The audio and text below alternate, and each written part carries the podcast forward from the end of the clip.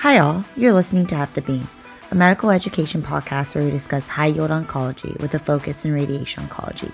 We are Trudy and Josh, and thank you for listening.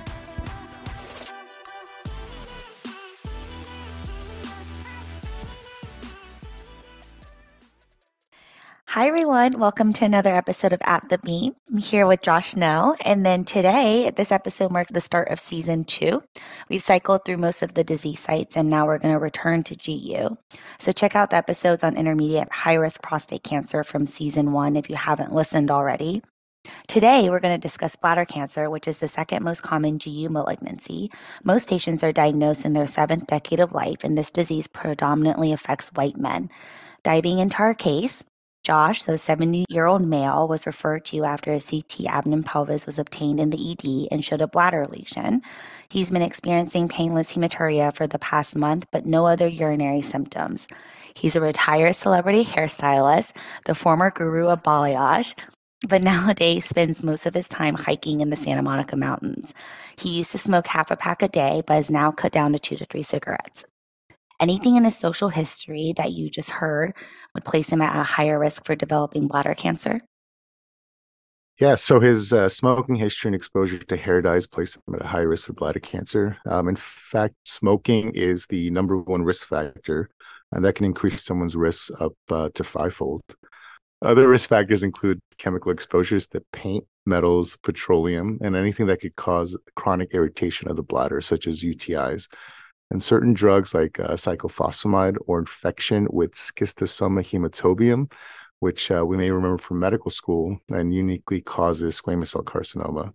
But in terms of risk factors, it's uh, important to remember that smoking is the most dominant. Exactly. And as you mentioned, squamous cell carcinoma is not a common histology in bladder cancer and represents only 3% of cases.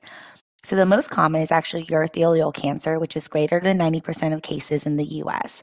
Other less common histologies include adenocarcinoma and small cell carcinoma.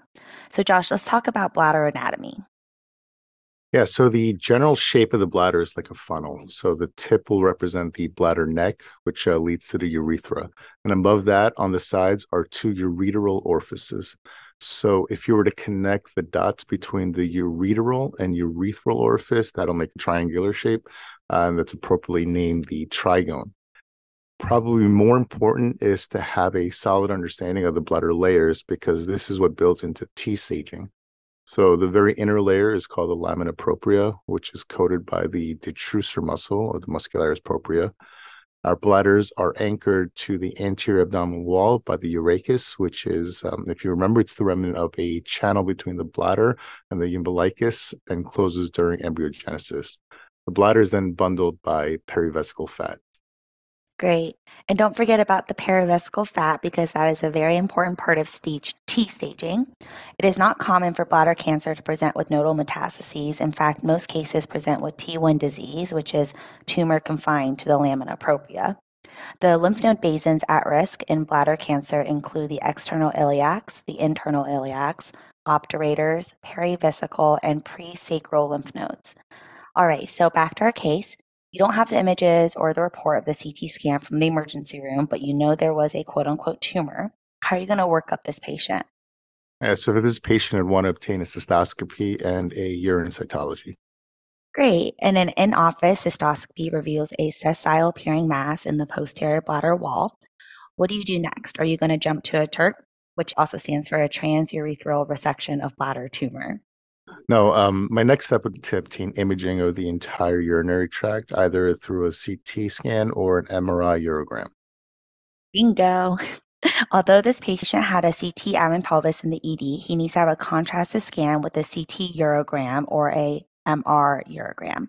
So, how is a CT urogram different from a CT abdomen pelvis, you might ask? It's a great question, and shout out to my friend in radiology who helped me delineate because admittedly, I didn't know the nuanced details.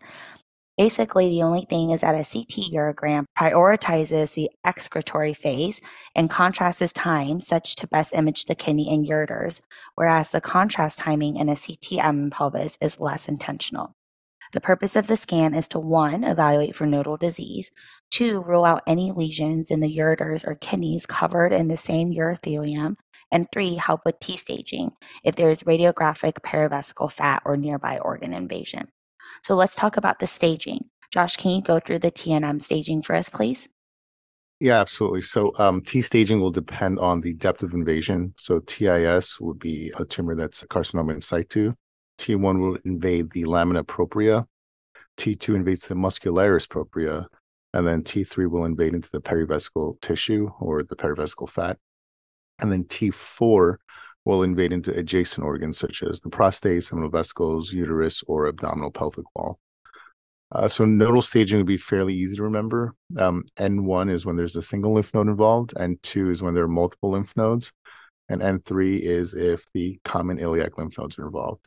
In the AJCC 8th edition, patients with uh, node positive disease are considered to have stage 3 disease. So that'd be A if N1 and B if N2 to 3, versus in the 7th edition, where any patient with node positive disease was uh, considered stage 4. Great job. So, in order to appropriately stage the tumor, a TURBT should be performed, and you want to make sure the biopsy is full thickness, including the full depth of detrusor muscle. So, after TURBT, the patient should get a single dose of intravesical chemotherapy. Gemcitabine is preferred within 24 hours, according to NCCN. This can reduce the relative five year recurrence rate by 35% for selected patients. But it's a no no to give intravesical chemo if there is concern for bladder perforation. All right, so this patient gets a CT urogram, which did not show anything suspicious outside the bladder. There's no hydro, there's no perivesical fat invasion. He gets a TURBT, and pathology confirms muscle invasive bladder cancer invading the outer layer of the muscularis propria. What is this patient's stage and treatment options? So this patient's stage would be a T2 and 0. And before we talk about treatment options in any patient with muscle invasive bladder cancer or MIBC, uh, CT chest at the very least, plus or minus a bone scan, should be obtained to rule out any distant disease. I'd also want to counsel him on uh, smoking cessation.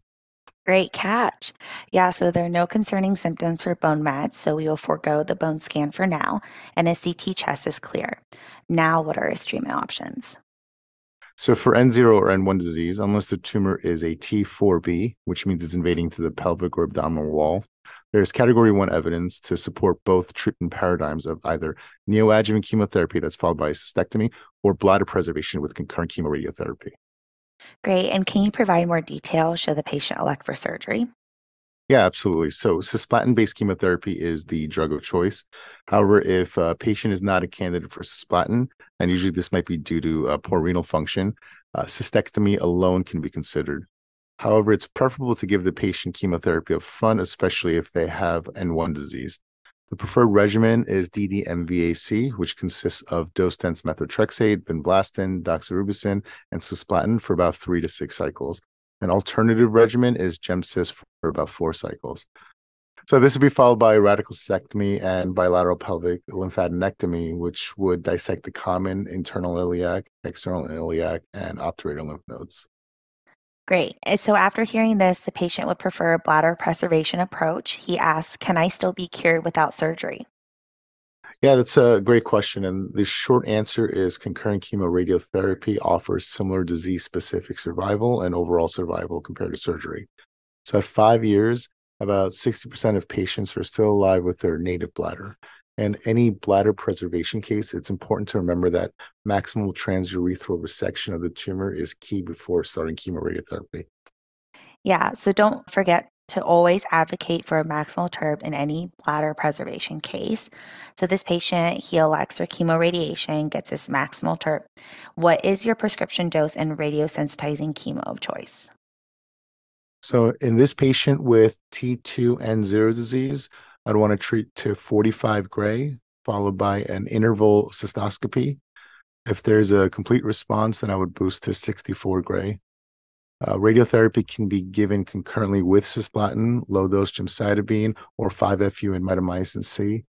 Elective pelvic lymph nodes are optional and can be considered for those at high risk for nodal metastasis, such as more advanced T stages. In this patient, I would omit nodal radiation for simulation, I'd want to obtain a CT scan with IV contrast, patient in a vac lock, and make sure that the patient's bladder is empty. So this will help with daily reproducibility. And for my 45 gray CTV, I would contour the empty outer bladder wall and then add about a one and a half cm isotropic margin to form the PTV. Great. So, if the patient achieves a complete response after 45 gray on cystoscopy and you're unable to localize the original tumor on the CT SIM, how are you going to boost him? So, in this case, since I'm unable to see the original tumor, I would cone down to the entire bladder plus a tighter margin, so about half a cm, and then boost that to 64 gray. Okay. And then if you were able to localize the tumor, one strategy would be to cone down to 54 gray to the entire bladder with tighter PTV margins of about half a centimeter, then boost the tumor bed to 64 gray. As an aside, some physicians find a full bladder is more conducive in planning a partial bladder boost, so you would want to get a full bladder scan at the time of CT SIM. So let's talk about dosimetric constraints. Um, Josh, what is the Dmax for the bladder in conventional fractionation? That'd be 79 gray. Okay. And then what about the rectum and small bowel? So it's the same for the rectum, which is 79 gray. Uh, for the small bowel, the Dmax we would look at is 50 gray. Excellent. And then, yes, the small bowel is really the limiting uh, structure, which we should pay attention to upon plan review. So let's say the patient wanted to complete treatment faster. Are there alternative fractionation schedules available? Yeah, yeah. So uh, another very good option is to treat with hypofractionation. So this is 50 grain, 20 fractions, and this shortens the RT course for the patient by about two and a half weeks. This should also be given concurrently with uh, chemotherapy.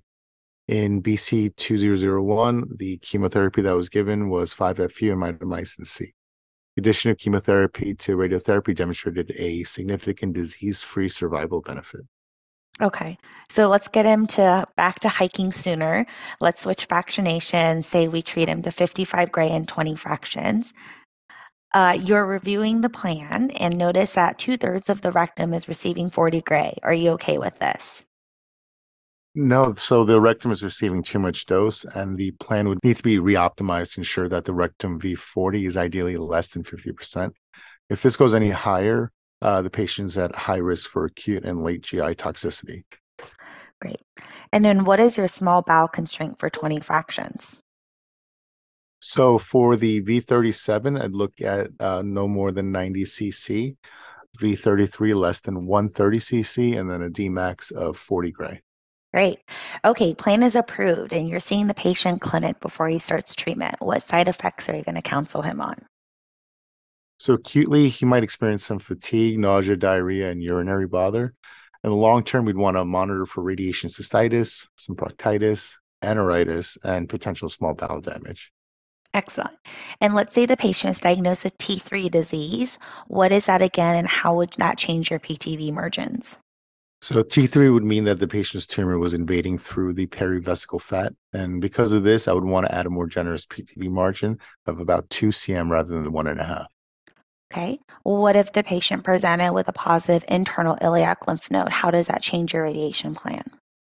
So in this case, I would treat with standard fractionation. So 45 gray to elective lymph nodes, and then cone down to the bladder to treat the 64 gray.